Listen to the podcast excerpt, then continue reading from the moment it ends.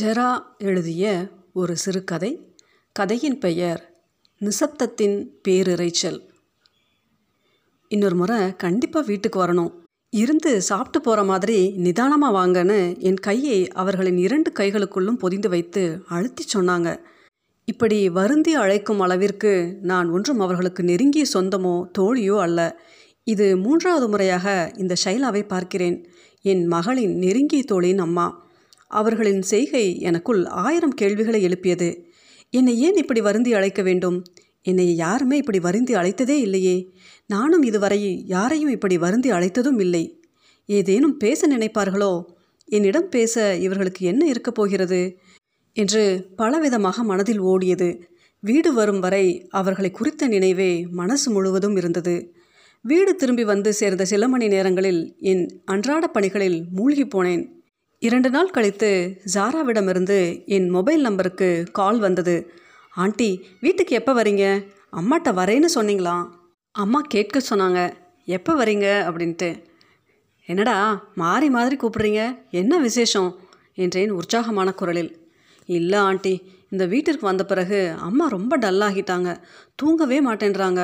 மாத்திரை எடுத்துகிட்டு தான் தூங்க போகிறாங்க நீங்கள் வந்துட்டு போன பிறகு அம்மா கொஞ்சம் உற்சாகமாக இருந்தாங்க. முடிஞ்சா சீக்கிரமே வாங்க ஆண்டி என்று சாரா அழைத்தாள்.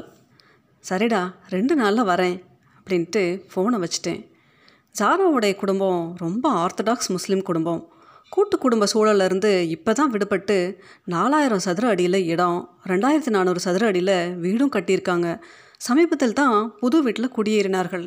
புதுமனை புகுவிழாவிற்கு போக முடியாத காரணத்தால் சில மாதங்கள் கழித்து இப்போ தான் போனோம். அவங்க வீட்டை பார்த்தபோது பிரமிச்சு போயிட்டேன். இப்படி ஒரு வீட்டை நான் நேரில் பார்த்ததே இல்லை. உள்ளே போகவே ரொம்ப தயக்கமாக இருந்துச்சு. உயரமான மதில் சுவர் பெரிய லான் அஞ்சாறு கார் நிறுத்தும் அளவு போர்ட்டிக்கோ வரவேற்பறை விசாலமான மாடுலர் கிச்சன் அஞ்சு பிரம்மாண்ட படுக்கை அறைகள் ஹோம் தேட்டர் என எத்தனை பிரம்மாண்டங்கள் ஒரு வீட்டுக்குள்ளே இருக்க முடியுமோ அத்தனையும் அதனுள்ளே இருந்துச்சு. என்னவாக இருக்கும் அவங்க பிரச்சனை என்று எனக்கு புரிப்படவே இல்லை. சரி போய் பார்க்கலாம் என்று மனது அரித்ததால் இரண்டு நாள் கழித்து அங்கு சென்றேன். ஷாய்லா பானு இதுதான் அவங்க பேர். மிகுந்த உற்சாகத்துடன் எங்களை வரவேற்றார்கள். டைனிங் டேபிளில் எல்லோருமா உட்காந்து பேசி கொண்டிருந்தோம். ஏதேதோ பட்சணங்கள் செய்திருந்தார்கள். சிறிது நேர பேச்சுக்கு பின் குழந்தைகள் வீட்டை சுற்றி பார்க்க ஓடிவிட்டார்கள். நானும் ஷைலாவும் மட்டும்தான் தனித்து இருந்தோம் வாங்க லானில் போய் உட்காரலாம்னு கூப்பிட்டாங்க. இருவரும் போய் அங்குள்ள மரப்பெஞ்சு ஒன்றில் கால்களை மடித்து சுகமாக அமர்ந்து கொண்டோம். உங்கள் வீடு ரொம்ப அழகாக நேர்த்தியாக ரொம்ப தேர்ந்தெடுத்து ரசித்து செஞ்சுருக்கீங்க. உங்கள் ரசனை ரொம்ப அழகுன்னு அவங்ககிட்ட சொன்னேன். நீண்ட பெருமூச்சு விட்டு கொண்ட ஷைலா இது என் முப்பது வருஷ கனவு தவம். இது இது இப்படித்தான் இருக்கணும்னு என் மனசுக்குள்ளே ஓடிக்கிட்டே இருந்தது. நான் துரத்தி கொண்டே இருந்த கனவு. இதுதான்னு விரித்த பார்வையுடன் சொன்னாங்க. சா கனவு மெய்ப்படுறதுன்றது எவ்வளோ பெரிய சந்தோஷமான விஷயம் ஷைலா. அதை சந்தோஷமாக சிரிச்சுக்கிட்டே உற்சாகமாக சொல்லுங்க அப்படின்னு சொன்னேன். அதே வெறித்த பார்வையும் வெற்றி சிரிப்புடன் ஷைலாவே சொன்னாங்க. நான் பிறந்து வளர்ந்தது எல்லாமே பாலக்காட்டில் கூட்டு குடும்ப சூழலில். என் அப்பா கூட பிறந்த சகோதரர்கள் ஆறு பேர் குடும்பமும் ஒரே வீட்டில் தனித்தனி போர்ஷனில் இருந்தோம். ரொம்ப ஜாலியாக இருக்கும். நான் நல்லா படித்ததால் அப்பா என்னை யூஜி வரை படிக்க அனுமதிச்சார். படித்து முடிச்சதும் கல்யாணமாகி இந்த ஊருக்கு வந்துட்டேன். இதுவும் கூட்டு குடும்பம்தான் பதினோரு பிள்ளைகள் இவர் கூட பிறந்தது. என் கணவருக்கு கீழ் இரண்டு தம்பிகள். மாமனார் மாமியார் குழந்தைகள்னு மொத்தம் முப்பத்தி ரெண்டு பேர். அடுப்பு எரிஞ்சுக்கிட்டே இருக்கும். கறி மீனுன்னு வாசலில் ஒரே கவுச்ச வாடை அடிச்சுக்கிட்டே இருக்கும். பாத்திரம் கழுவி ஓயாது. எல்லா வயதுலேயும் குழந்தைங்க இருந்தாங்க.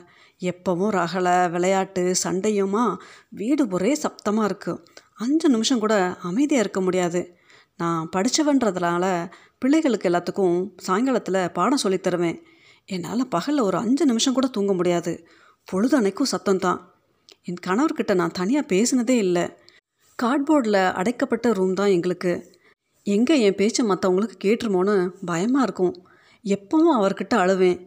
இந்த சப்தம் என் நிம்மதியை தொலைக்கிறதாவும் இந்த சமையல் என்னை மூச்சு முட்டை வைக்கிறதாவும் சொல்லி அழுவேன். எப்படியாவது என்னை தனி வீட்டுக்கு கூட்டிகிட்டு போங்கன்னு அழுவேன்.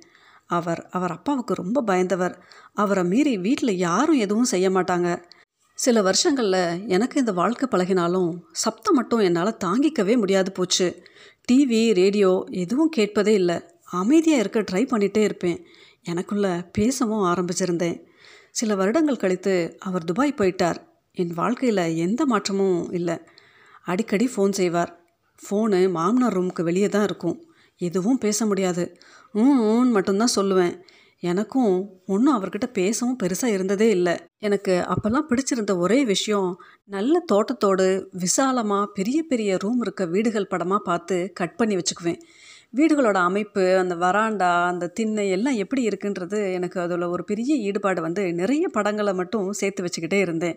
ஹால்னால் இப்படி தான் இருக்கணும் இதில் இந்த பொருள் தான் இருக்கணும் அப்படின்னு சொல்லிட்டு என் மனசுக்குள்ளேயும் கற்பனையாக ஒரு வீடு படம் வரைய ஆரம்பிச்சிட்டேன். ஒவ்வொரு முறை அவர் லீவுக்கு இந்தியா வரும்போதோ அதுக்கு முன்னாடி எனக்கு ஃபோன் பண்ணி என்ன வாங்கிட்டு வரணும்னு கேட்பாரு வளையல் ஆரம் ஏதாவது வேணுமான்பாரு. எனக்கு எதுவும் வேணான்னு சொல்லிடுவேன் எப்போவுமே தங்கத்தை நான் ரசித்ததே இல்லை. அவர் வந்திருந்த போது சினிமாவுக்கு போகலாம்னு சொன்னேன். பதினெட்டு பேர் சேர்ந்து சினிமாவுக்கு போனோம். அவமானமாக இருந்துச்சு. என்னால் அந்த படத்தை ரசிக்கவே முடியல. பல சமயங்களில் அவரையும் கூட தான் பதினெட்டு வருஷம் துபாய் வேலை முடிந்து கையில் ஒரு பெருந்தொகையுடன் திரும்பி வந்தார் ஒரு நாள். என்னை கூப்பிட்டு இந்தா இந்த பணம் முழுக்க உனக்கு தான் உனக்கு எப்படி செலவு பண்ணி இருக்கணும்னு தோணுதோ அப்படி செலவு செய்துக்கோன்னாரு. எனக்கு அவர் கொடுத்த தொகையை விட அந்த சுதந்திரம் தான் ரொம்ப பிடிச்சிருந்தது. இடைப்பட்ட காலத்தில் மாமனார் மாமியார் இறந்துட்டாங்க. வீட்லேயும் ஒவ்வொருவராக படிப்பு வேலை திருமணம்னு பறக்க ஆரம்பிச்சிட்டாங்க. என் பிள்ளைகளும் இதோ காலேஜ் வந்துட்டாங்க. அப்புறம் தான் இந்த வீட்டை மூணு வருஷம் திட்டமிட்டு நல்ல பில்டர்கிட்ட கொடுத்து டைல்ஸு கண்ணாடி மரம் எல்லாம் த பெஸ்ட்டாக இருக்கணும்னு பார்த்து ஒவ்வொன்றையும் பார்த்து பார்த்து கட்டணும். வா சூப்பருங்க. அதான் இந்த வீடு இவ்வளோ நேர்த்தியாக அமைஞ்சிருக்கு அப்படின்னு சொன்னேன்.